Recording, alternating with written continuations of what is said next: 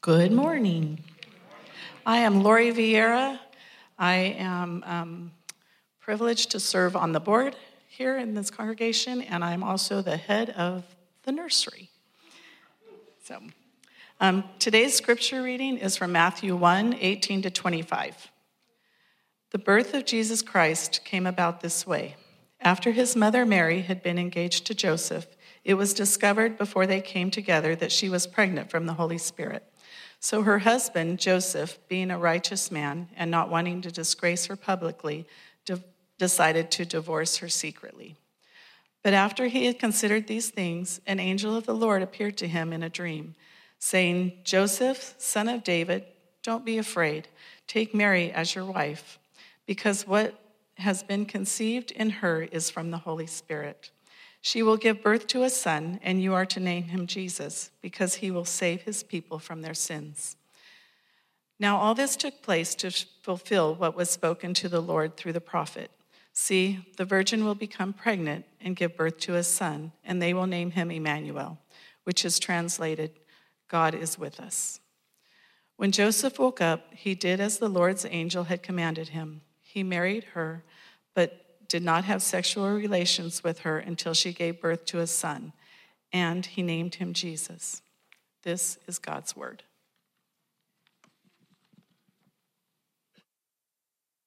Thank you.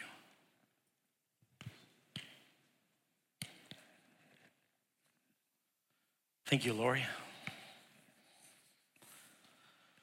Good morning. Here we go again. Um, we're going to pick up right where we left off last week. And as I, as I said, we launched into a series last week that is called Kingdom Come. We're going through the gospel according to Matthew. Uh, we're going to be Bible nerds. We're going to put on our Bible student hats. We're going to be good learners of the Word of God. We're going to dig deep. We're going to think deeply. We're going to carry that with us throughout the week and chew on it a little bit to see if we can't get a little bit more out of it, because that's the way we're to approach the Word of God. Um, who would have thought, though, last week that the genealogy of Jesus, the son of David, the son of Abraham, uh, would be so interesting, right? Just a genealogy script uh, passage in the Bible, and yet we came across liars and schemers, adulterers, uh, prostitutes, Gentiles, murderers, and so much more just in that genealogy.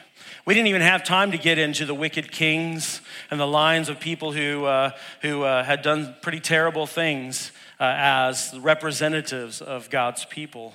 Um, but you might say it was a very human bunch of people, right? Very human, like turning on the evening news. But even still, God was faithfully working to bring about salvation, even through that bunch of humans. I'm sure a lot of us can relate to that list. You know any liars, schemers, adulterers, prostitutes, Gentiles, pagans, murderers, and so on? Maybe you know a little bit about yourself, even in that list. Even still, God was faithfully working to bring about salvation. Salvation is not on the basis of our faithfulness, but His. I'll say that one more time. Salvation is not on the basis of our faithfulness, but His. And that's very important to know. Um, the genealogy also helped to establish for us that A, Jesus is the heir, the rightful heir to the Abrahamic covenant, that he would have a people, a land, and a blessing, and he would be a blessing to the whole world. The Abrahamic covenant, that was A. And B, that Jesus is the heir to the Davidic covenant, that he would, uh, he's the rightful heir to the throne of God's people, and that his throne and, and his rule would be everlasting, a promise that was made in the Old Testament. And then see that, that Jesus was the promised Messiah as a result of all of this. That he was the promised Messiah, the anointed one of God who would come and restore goodness and righteousness to all of creation. That's what Matthew is trying to establish, and he's going to do that by highlighting a few things throughout our study as we go along. Um, he will make a special point of showing the, to the diligent student of the word, you and I, hopefully, that the birth, life, teachings, death, and resurrection of Jesus are fulfilling Old Testament prophecies. And Old Testament prophecies are not prophecies that are spoken by man from man. These are words of God. In other words, things that God said in advance, Jesus is fulfilling. And he's going to highlight that. He'll say things like, hey, this took place in order to fulfill dot, dot, dot, an Old Testament reference. Or this had to happen in order to fulfill such and such. And what he's doing is he's building a bridge for us, the reader, and specifically the Jewish believers and converts of his time. He's building this bridge to the Old Testament promises and how in Jesus they find their completion and fulfillment. That's what he's trying to show us. And I'm sure, like you, uh, like you and I, we've read the Old Testament at times and went, What on earth am I reading here and why is this important? I'm going to stick to the New Testament. Oh, thank you. Siri's helping out this morning.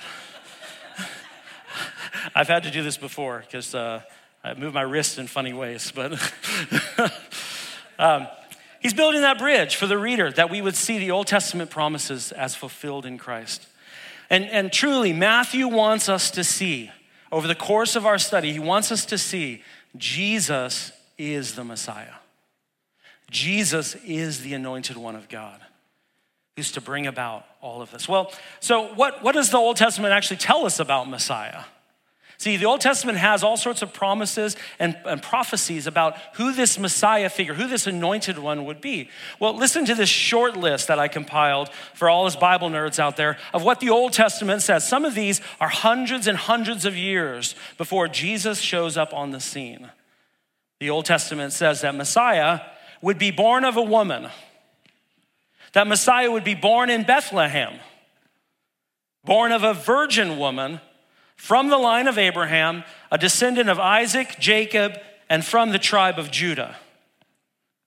He would be heir to the throne of King David, and he would be called Emmanuel, which means God with us. That Messiah would spend a season in Egypt.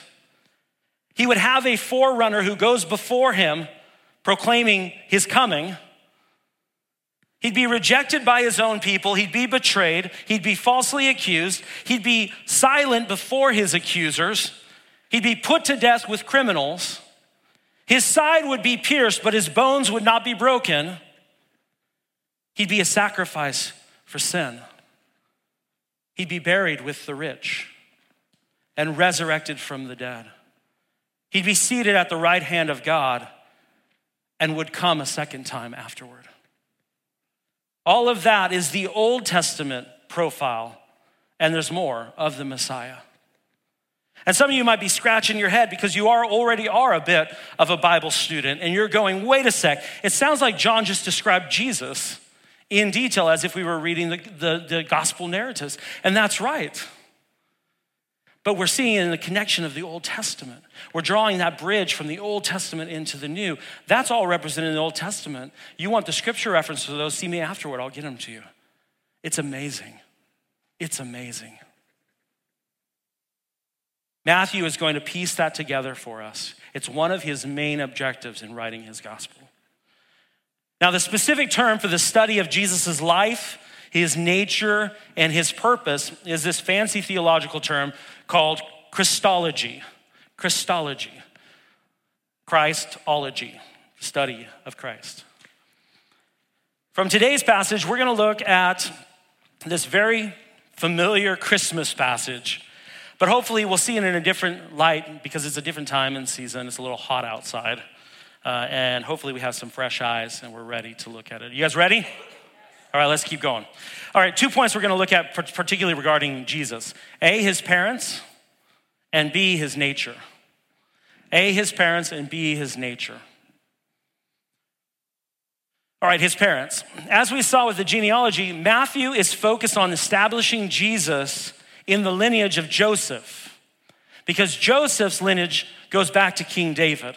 And that's going to put Jesus in line as the rightful heir to the, the throne of Israel, the throne of God's people. And as a result, we, we don't have a whole lot of character development in Matthew around all of the different characters. If you want more details about the individuals, let's say Mary, for instance, on this Mother's Day, then you'll have to go over to Luke. Read some of Luke's narratives on what Mary went through and the, the, the visitation she received. Here we kind of cut to the chase and we see more, more or less in the first few chapters how God is convincing and bringing Joseph on board with this plan and directing him. Although we don't hear from Joseph himself, we hear only from the Lord through his messenger. Um, so here's where we start. It says Mary and Joseph are engaged. They're engaged to be married. But a first century engagement was quite different than our modern engagements. Uh, back then, to be engaged or betrothed to one another oftentimes was the result of, of parents interacting, working together, you know, arranging this. Um, and it looked much, much more like a marriage at this process, in this stage of it. Um, but it was, it was like a marriage, but without the sexual union. And that's why that part keeps coming up in the scripture. They had not known each other. They had not been together. They had not yet consummated the marriage through a sexual union, even though they were engaged. It was so much more than what we consider engagement that to, to exit an engagement or break it off required a divorce. It required a divorce to get out of it. An engagement would last about a year, a year, a year long engagement, and during that time, the bride would continue to live with her parents most of the time while the, the husband or the groom would be making preparations for his new bride and his new family. Maybe he'd be building his own home or acquiring land or building onto property that his family already had in preparations for their marriage. Now, this probably freaks some of you guys out. It's okay. We're learning, right? Mary was likely between 12 and 16 years old when we read this. 12 and 16. That was well within acceptable range for a betrothal engagement, and then a year long, and then the marriage.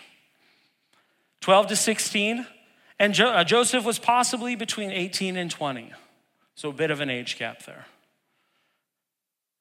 according to our modern sensibilities. Which, and that would have been quite appropriate at that time as well for him at around 18 to 20 to begin to look to have his own family. Family and the name and the continuation of the lineage was very, very important. Very, very important to them.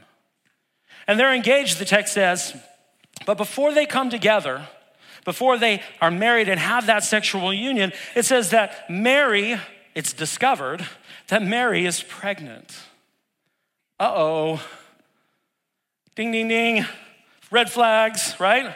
Mary's pregnant. They haven't come together yet. And doesn't this remind you a little bit of the genealogy? Doesn't this remind you a little bit? It's supposed to stir up a little bit in us the scandal of the, the genealogy.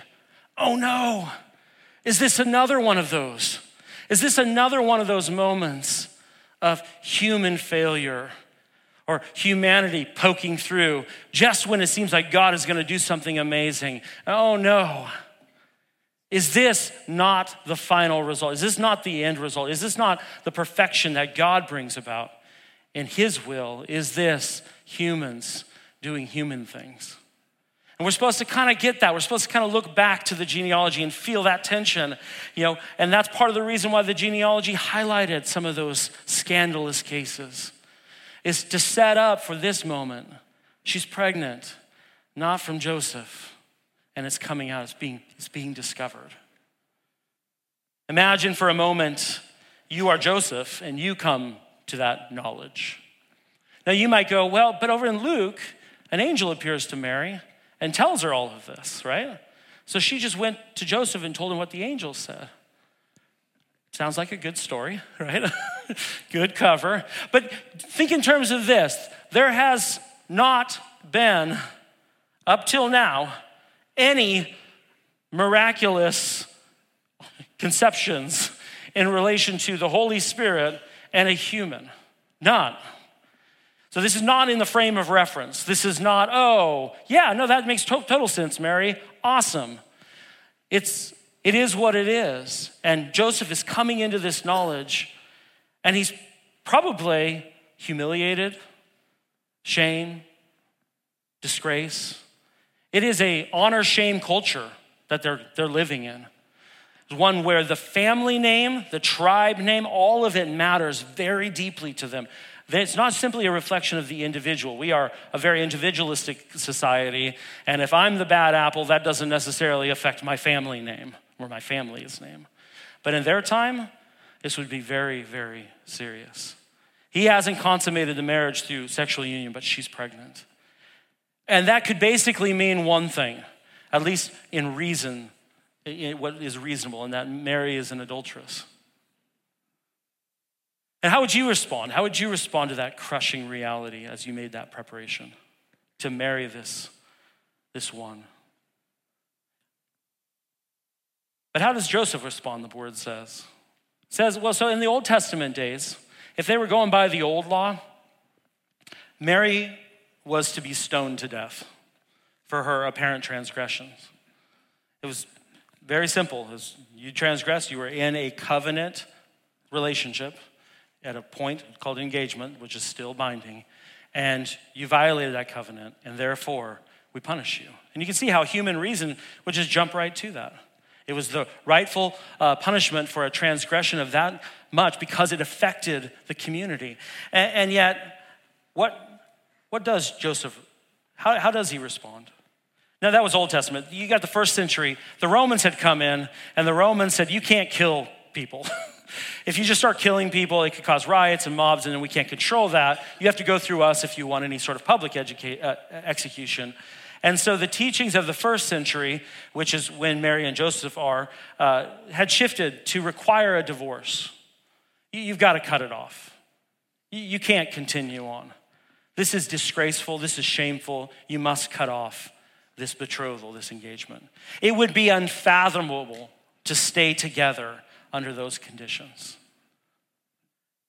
Yet Joseph, it says, a righteous man, is concerned for her disgrace. He's actually concerned and moved for her. And so he schemes, he devises a plan that says he will quietly divorce her.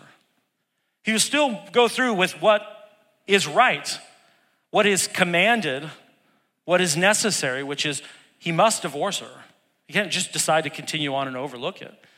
The sin must be, must be atoned for, or punished, I mean. And therefore, he, he needs to divorce her, but he's going to do it in a way that preserves her dignity. He's not going to go to the town gate and make a declaration and have witnesses around where he makes accusations. He's going to do it quietly so as to preserve her because he's a righteous man who's concerned. And so he's considering these things. And the passage tells us that while he's considering this, probably the only thing possible that could change his mind happens, right? An angel shows up in a dream. And the angel says, Joseph, don't be afraid. Take Mary as your wife. Because what has been conceived in her is from the Holy Spirit.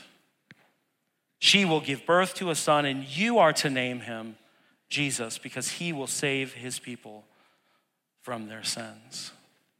Not only are you to, to continue in this engagement in marriage, but you are to be active as the father, the one giving the name and providing the lineage to this, this child, conceived by the Holy Spirit. A miracle, a game changer for someone like Joseph, who knew what was right, what had to be done. An angel comes and interrupts that and says, No. Marry her and name the, son, the child Jesus. Jesus from Joshua, the Lord saves. Why? That's what his name means. Because he will save his people from their sins. That's game changer. So, how does his birth, Jesus' birth and his nature, and the nature of his birth, play into his purpose as is spelled out in this angelic message? This angelic message is you, you are to marry her. She will give birth. He will be a son, and you're to name him Jesus because he will save his people from their sins. How, how does his birth and his nature play into that purpose? Why was it important that it happened this way? And that leads us from his parents to point number two, which is his nature. So let's talk about Jesus. What does it mean that Jesus was A, conceived by the Holy Spirit, and B, born of a human woman. What does that mean? Why is that in the story? These aren't details you can just gloss over and move on from. They're right there and they mean something.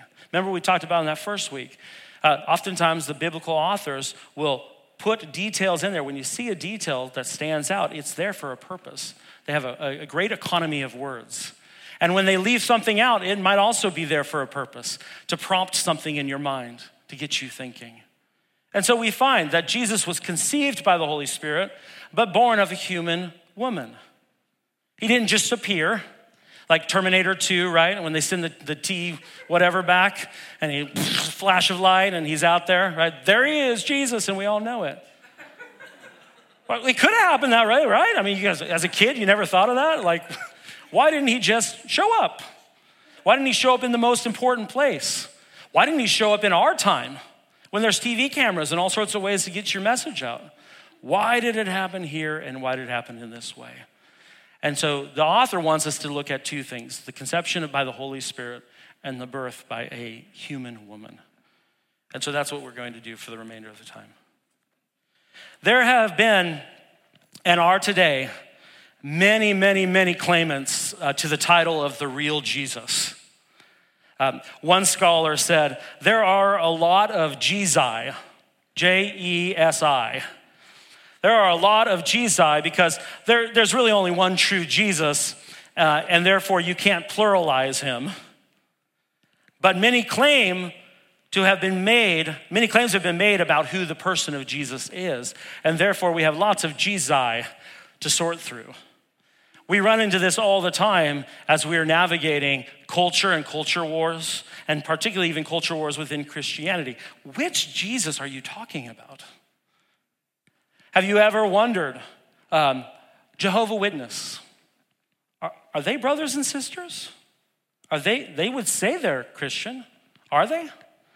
Have you ever wondered the Church of Jesus Christ? Mormon, the teaching of the Mormon church. Are, are, are we the same? What are, do we only differ on uh, uh, insignificant matters or do we differ on major matters? The, the issue of the nature of who Jesus is and who the real Jesus is and who all these Jesus are is really important to us and to our faith. Jesus is not an incantation. You can't just say the name of Jesus and mean any Jesus. I just you know, I speak the, there's a song that says, I speak the name of Jesus. I don't know the verses, so maybe it's theologically rich, but you can't just speak the name of Jesus. And because you said the name Jesus, which obviously is not even his original name in his original language, but transliterated through many, you can't just claim that and say, oh, I say Jesus and therefore. Jesus is a person, a real person. Jesus is a person and faith in the real Jesus saves. Faith in the real Jesus saves. It is possible to have a false understanding of Jesus, one that no longer connects to the reality of who Jesus is. If that's the Jesus you claim, there's no salvation in him. There's only salvation in the real Jesus. And that's why things like doctrine, and what we believe about certain things are so important. I don't have time. I would love, like, I'm super interested in things uh, like church history. I would love to go off on a tirade and, you know, talk about Nestorianism and Arianism and all of these and how they connect to modern day uh, religious cults and religious branches from Christianity. We don't have time to that. I'm, I'm looking at the clock, everyone. I know where we're at. but, uh, but I would love to talk about that because you, you'll begin to see who Jesus is, the Jesus you construct, the Jesus, how you think about Jesus matters. Let's just say it that way. How and what you think about Jesus matters. And the Bible teaches that Jesus, the person Jesus, has two natures in one person. Two natures in one person. One thing, one uh, little quote that I came across was, What he was so that's past tense. What he was before, he remained. What he was not, he became. What he was remained. What he was not, he became. In other words, who he was from eternity past as God remained.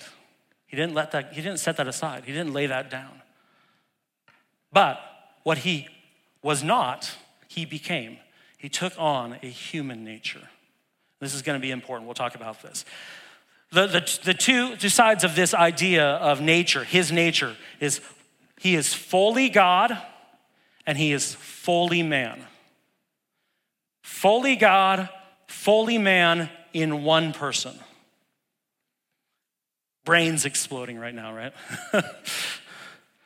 Jesus is one person who is fully God and fully man. The, at the moment of conception, by the Holy Spirit, we're told in Matthew chapter 1, the divine nature and the human nature are united together, a hypostatic union, connecting them together.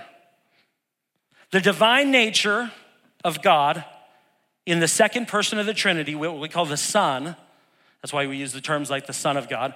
The divine nature is not absorbed into humanity so that it disappears, nor is the human nature of that which is created in the womb of Mary changed by the divine nature in such a way that it no longer is fully human. Those things which are true of each nature remain true after the union in Mary. Fully God, fully man. The divine nature of Jesus is uncreated, it is eternal, and it is unchanging. The divine nature cannot suffer or die. It cannot. The divine nature cannot, there is no divine death available to die. God cannot die. He can't. He is ultimate. The human nature is created in time, and it does change, and it can and does suffer and die. We know that. We're pretty acquainted with the human nature, eh? At the incarnation, at this point of conception by the Holy Spirit and Jesus in the womb of a woman named Mary, the incarnation is not like one ingredient that's mixed in with another one, and you mix it together until the two ingredients disappear into a new third ingredient, a third nature, right? He becomes God man. Da da da. And it's one new nature that he operates out of. We don't believe that. Nor is it like a human who puts on clothes and they simply cover or veil another nature. One of the things you'll, you'll know in, in, in theology as we, we study and we come across these things is oftentimes when there are complex things that are very difficult to explain what they are, they're oftentimes explained in what they are not. So you'll often hear a lot of, of the language of it's not like and it's not that. Because what we're doing is we're creating a picture and we're honing it in, we're creating guardrails to bring in that picture a little tighter so that we don't venture too far off but it's so complex and so mysterious to just define in a single uh, sentence. That's why you're, you're hearing even now. It's not like. Each one of those, those negatives, um, that it was two ingredients put together, mixed together to create a third nature, or that it was a human, like putting on clothes, like God just put on clothes to cover his divinity right, to veil his divinity, but he was really fully just divine. Both of those are historic heresies in the church. To believe those is not to believe the real Jesus. That's why it's important. So, what is it like? Well, as I said, no analogy fully captures the idea in its totality. And some of the error in our thinking uh, comes from putting too fine of a point on it. When we push metaphor and, and uh, analogy too far, it, it, can get a little, a little uh, uh, heretical error. There's mystery in it, to be sure. But one illustration that I did come across is this Suppose you have a carpenter, and the carpenter wants to build a cabinet, and to do so is going to require cutting some wood. There's also a saw in his shop, right? The old school saw that you have to use, move your hand to use. There's a saw in his shop. And the carpenter does not have in his nature the properties that are useful for cutting the piece of wood. The saw, however, does have the properties that are useful. It has properties that are very useful for cutting. But the saw is unable to cut the wood without the activity of the carpenter, right? The saw doesn't just get up and start cutting wood. But by being taken up by the carpenter's hand and through the carpenter's effort of movement, the saw now shares in whatever the carpenter does with it. In the incarnation, the eternal Word of God, the Son, the second person in the Trinity, takes up a human nature, which is now an inseparable instrument that is conjoined to his person, to who he is. It's like if you transplanted an arm, right? You had an arm, inanimate. It, it does things if it's animated, but on its own, it's just sitting there. You transplant that arm and you connect it to the nerves and the muscles. And then, as a person, you begin to move that arm. You begin to animate that arm. It becomes a part of who you are, inseparable instrument in your hands. It's similar to that. So, why does it matter as we kind of aim toward the end here? Why does it matter that Jesus was fully God and fully human? And like I say, we could, we could explore this probably for, for many, many days, and, and you ought to. Uh, Thomas Aquinas supposedly sat on these questions for a couple years and simply meditated on them to try to see if he could get a little bit of more insight into the two natures of Jesus. Truly a mystery, and yet a wonderful mystery. But why does it matter? Well, if, if he had only been fully human, his death would do nothing to help us. The death of a mere human is soon forgotten.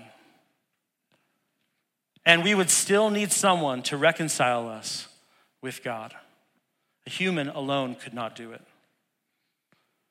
Had Jesus only been entirely God, he could not have suffered and died in our place. God cannot die.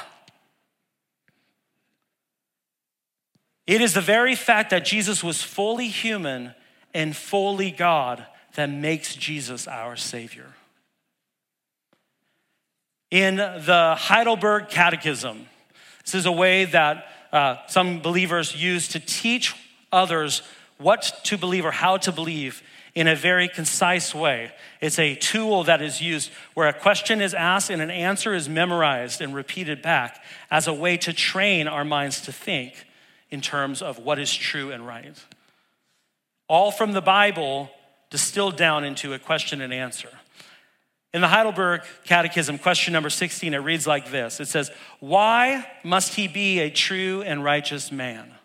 He being Jesus. Why must he be a true and righteous man? And the answer that is given is, He must be a true man because the justice of God requires that the same human nature which has sinned should pay for sin. He must be a righteous man because one who himself is a sinner cannot pay for others. He cannot pay for other sins if he is a sinner. And he cannot pay for the, the failings and the sinful nature of humanity if he is not human. Therefore, he must be fully man. Question 17 then asks, answers the other side why must he also be true God? And the answer is so that by the power of his divinity, he might bear the weight of God, God's anger in his humanity and earn for us and restore to us righteousness and life.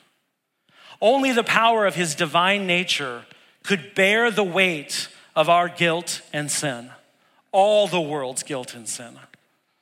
Only by the power of the divine nature could Jesus bear the weight of God's justified wrath towards sin. God is justified in his wrath toward rebellion and sin. He created a perfect creation, and the creation, through humans, rebelled and suffered the consequences. There is justified wrath towards that, and the one who is going to pay for that must bear the totality of that. Remember, God is an infinite being, therefore, the wrath is infinite. No mere human could do it.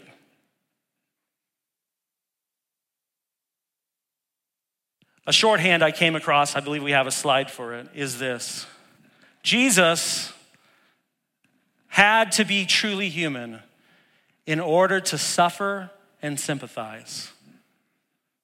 Jesus had to be truly divine in order to satisfy and secure to satisfy the just wrath of God against sin and to secure for us salvation, he had to be divine. But the divine cannot suffer and die. And in order to suffer and die, he had to be truly human.